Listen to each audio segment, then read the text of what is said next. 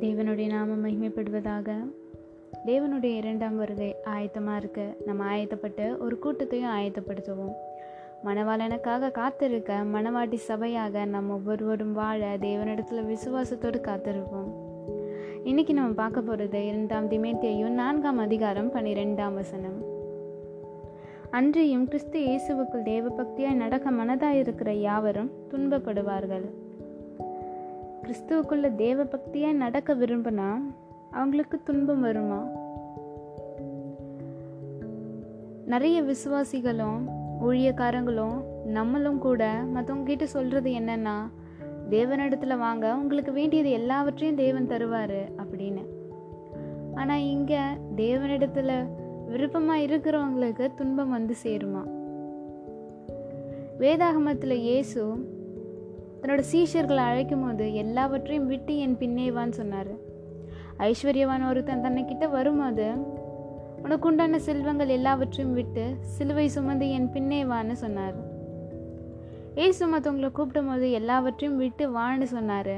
நம்ம இயேசுவை குறித்து மற்றவங்க கிட்ட சொல்லும் போது இயேசு உங்களுக்கு எல்லாத்தையும் தருவார்னு சொல்கிறோம் இயேசுவை குறித்து மற்றவங்க கிட்ட சொல்லும் போது உங்களுடைய நோய்களை சிலுவையில் சுமந்தார். உங்களுடைய பாடுகளை சிலுவையில் சுமந்தாரு.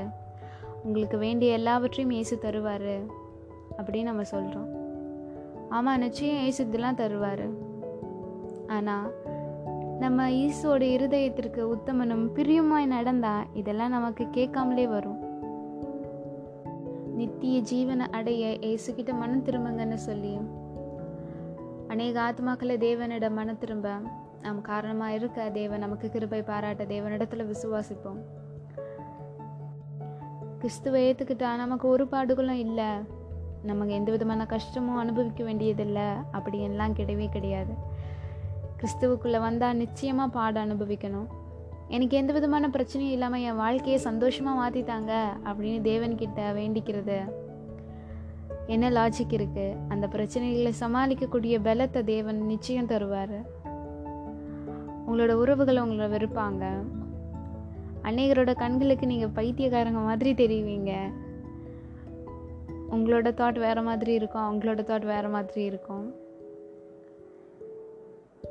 தேவன்கிட்ட வந்தால் தன்னோட பாவ வழிகளை விட்டு உலக ஆசைகளை விட்டு நித்திய ஜீவன் அடையக்கூடிய தேடுற வழியை